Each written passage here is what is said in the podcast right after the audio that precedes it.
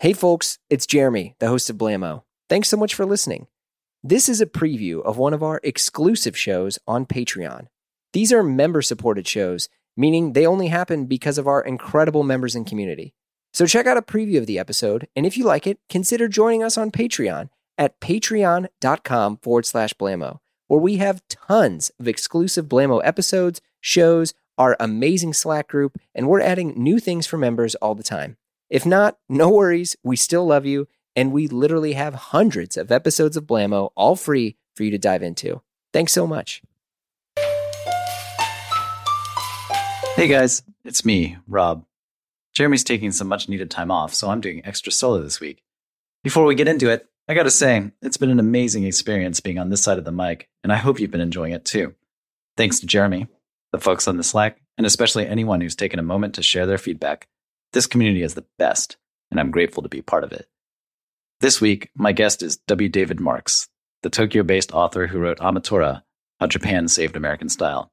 If you haven't read it, you definitely should. It explains how a handful of people in Japan created their own take on iconic American clothing like jeans and Ivy style and exported it to the world. David is even more obsessed with the way culture works than I am, and is one of those guys who's able to connect the dots so vividly you never see things the same way again. I figured he was the perfect person to chat with about Nigo becoming artistic director at Kenzo. We cover Nigo's history, how culture used to travel in pre internet days, and part of David's own story, including how Bape introduced him to the world of fashion, the time he got into trouble with Stash, and the clothes he saw in Nigo's private archive that you probably didn't even know existed. We go in deep, guys, so buckle up. All right. Okay, sweet. So you're in, uh, you're back home, and uh, last time we spoke, you had escaped Tokyo because of the Olympics, and I guess Heat. now there's a different Olympics. Oh, Heat Olympics. That's right. But you're back in Tokyo. Yeah, I mean, I'm normally in, in Tokyo, so I'm just I'm in my study in Tokyo. It's very cold. It's like my minus two or three. So is that like 27 outside? So Oh yeah. Oh wild. Yeah. I don't. Does it? Is that normal to get that cold? yeah, I think people think Tokyo is like New York latitude, or maybe they don't think about it, but it's basically the same as South Carolina. And Oh, people yeah. in J- Japan, especially in Tokyo, believe that they have very unique weather. That there's four seasons, and that's a very unique Hmm. Tokyo thing, but I'm from the south and it's basically the same weather, which is uh, very hot in the summer and then winter it's cold without being like New York or Boston cold. So it does snow maybe once or twice a year, and Right. um, but it's it's pretty pleasant and just the blue skies.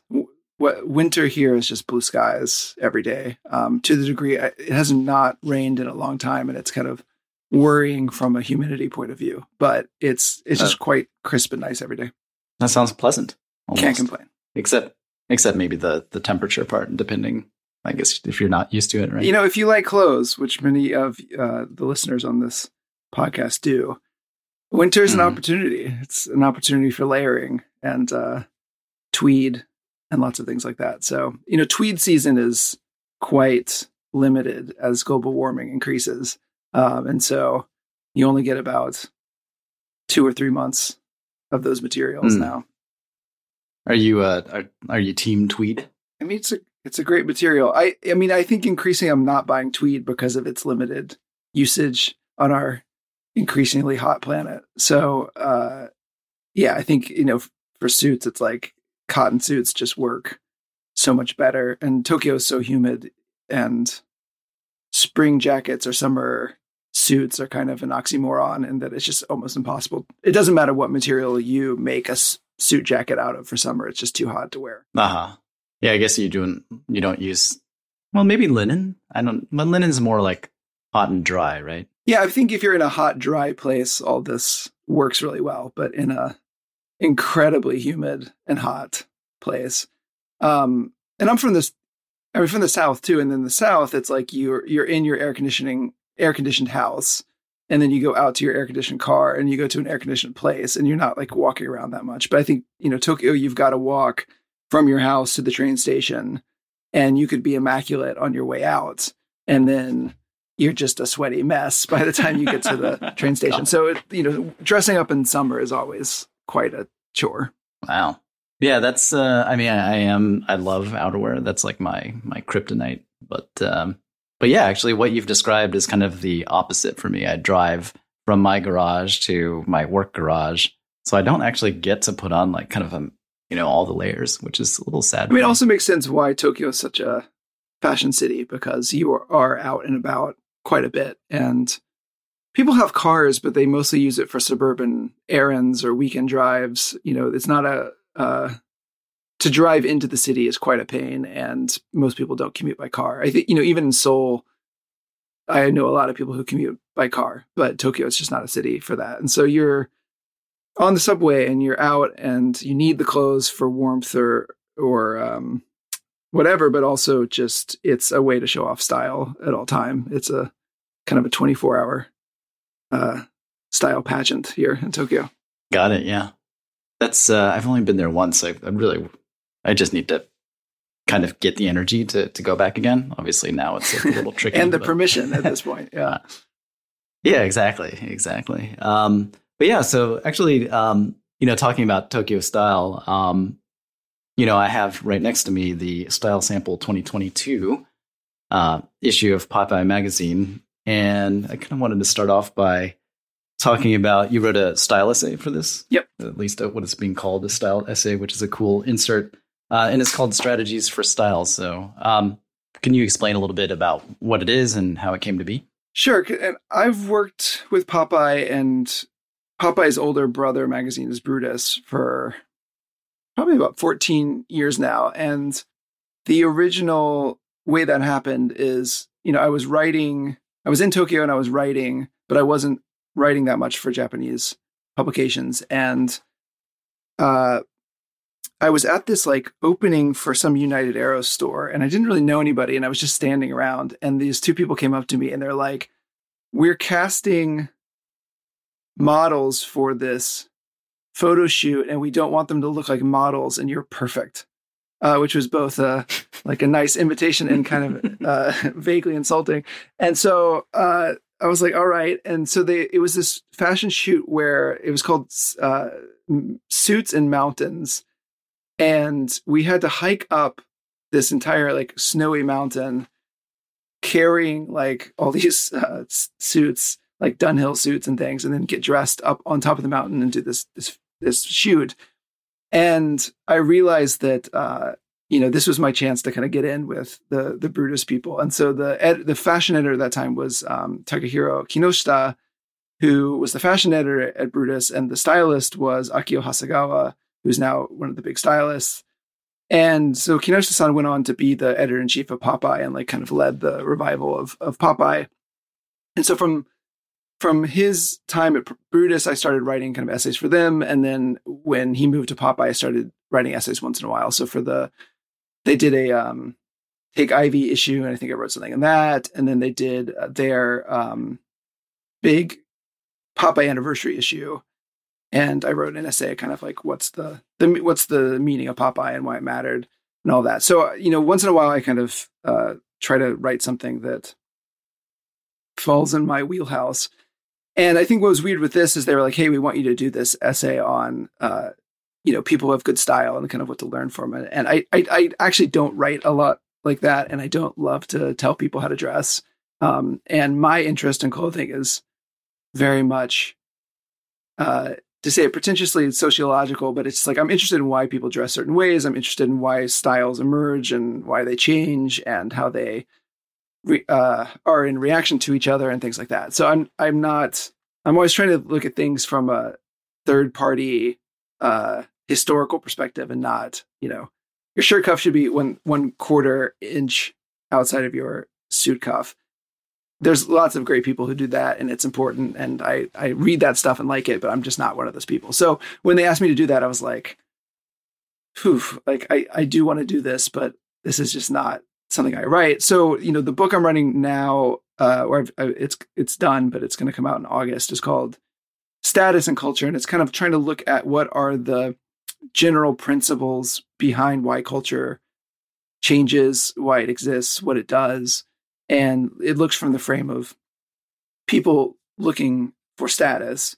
And uh, in doing that i kind of figured out there's like there's logical reasons why we obsess over certain traits of people who are who have good taste. So things like following tradition, knowing how to follow tradition, authenticity, simplicity, uh, you know, experimenting in ways that are quite interesting, originality, uh, people who have uniforms who have some sort of regularity. So I just kind of think thought about what are those traits, and then I tried to find people who, you know, famous people who are great exemplars of that. And so uh, that's kind of where the piece came from. And so instead of just simply saying like Jonah Hill wears this shirt and you should wear the shirt too, uh, it's more like what mm. what makes Jonah Hill's style good. And I think for in his case, it's suitability, which is that you know people should wear clothes that match their identity and uh, their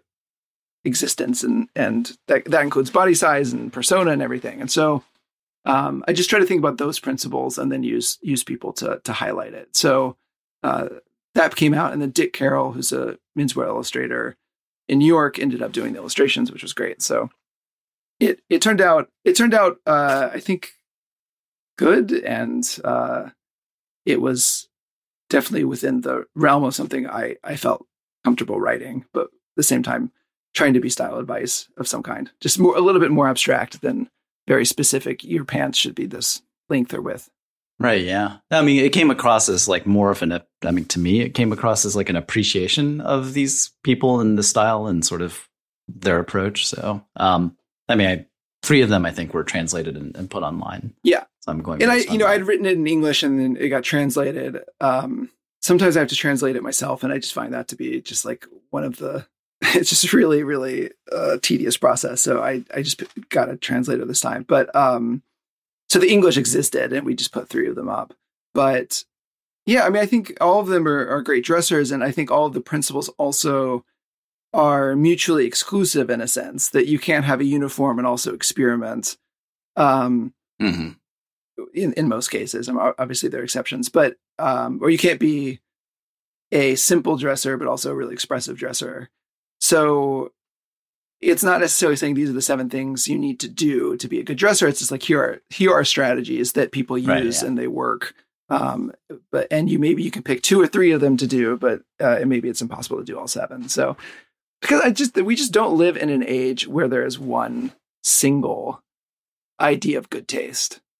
We we do live in a really diverse era, which is wonderful. And and I think when you look at people dressing well, they show that there is no formula. It's just kind of knowing some rules and knowing how to bend them. Um, and so that's I think that's the main point I was trying to get across. Right. Yeah. Um, so which of those seven styles do you think is most closely aligned to like your personal style? I think there's a little of me in all of them because that's why they resonated with me. Um, hmm. You know, you like I don't dress. I had Fran Lebowitz for the highlight of someone who wears a uniform. I don't wear a uniform and I don't like the idea of wearing a uniform. But at the same time, almost every single day I wear an Oxford cloth button down shirt. And my closet is just hmm. only Oxford cloth button down shirts in every possible color. So um, oh wow. There's parts of you know what I wear that are uniform.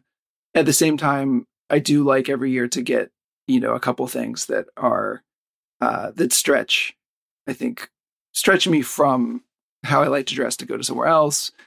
And then, uh, you know, simplicity, I think, is a general principle that I I try to use. I'm I'm six four and I I stick out anyway, and so it's like the more I can kind of reduce reduce the attention to my existence as I walk down the street is probably better. So yeah, I, I mean, in Japan, I think a six four guy is gonna like I, I don't know how uh, how wide the range of diminishing your uh, prominence is there. It, it's not it's not totally possible, but you know, mm-hmm. wearing a hat doesn't help. Let's just say it that way. Um, I, I, don't need to be taller.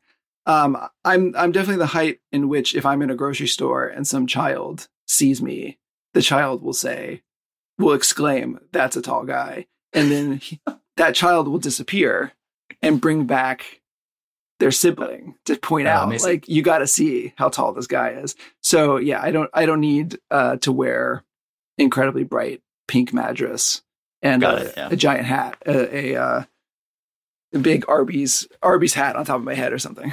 Sure, yeah. So where I mean, at that height, I mean, do you do you have to kind of? I mean, can you find clothes that fit you in Japan? Because I think of Japanese sizing as being sort of like one size down from Yes. um, American sizing.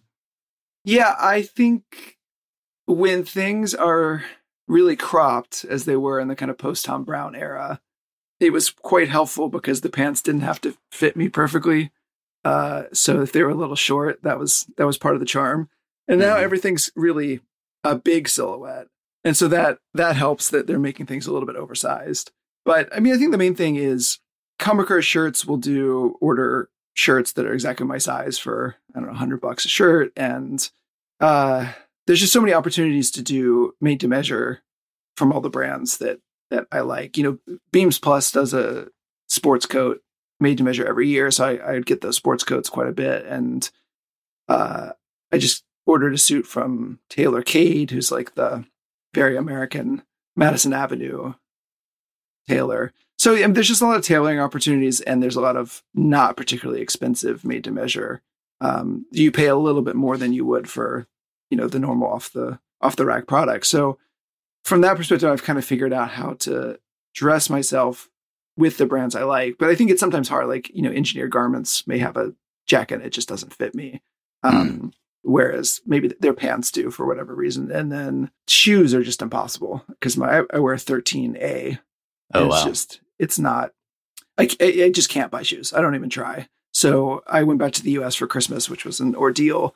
Uh, but half of that was just like I just need shoes, and I need to load up on on some Nike sneakers uh, while I'm while I'm there. And my Nike sneakers now, because Nike runs small, they're 14, which is just like Ooh, it's that's getting into the range of just uh, like you're a basketball player or you were a freak, and so yeah. I was gonna say, I think with Nike, the like the limited styles only come from like eight to thirteen, right? mhm. So like, if you wanted like Supreme Nikes, you're kind of out of Yeah. luck or need a connection or something.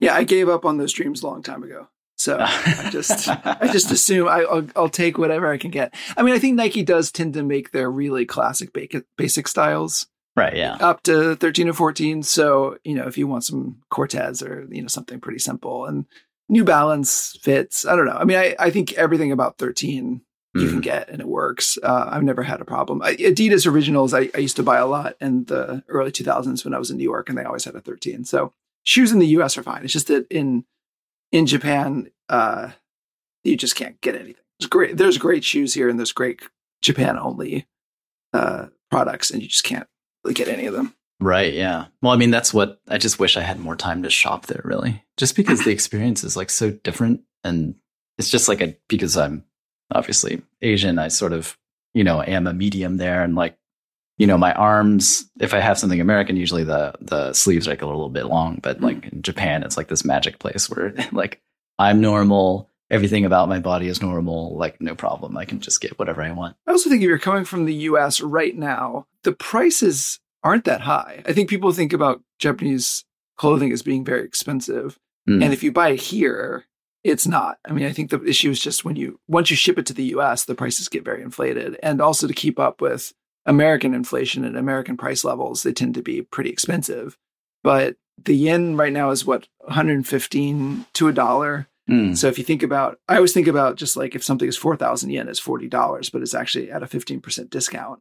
So things are, if you're buying in dollars and from the United States, it's not expensive. And when I moved here in 2003, there was still a sense that Tokyo was great, but it was a really pricey place to live. And then the economy is basically deflated ever since Mm. that time.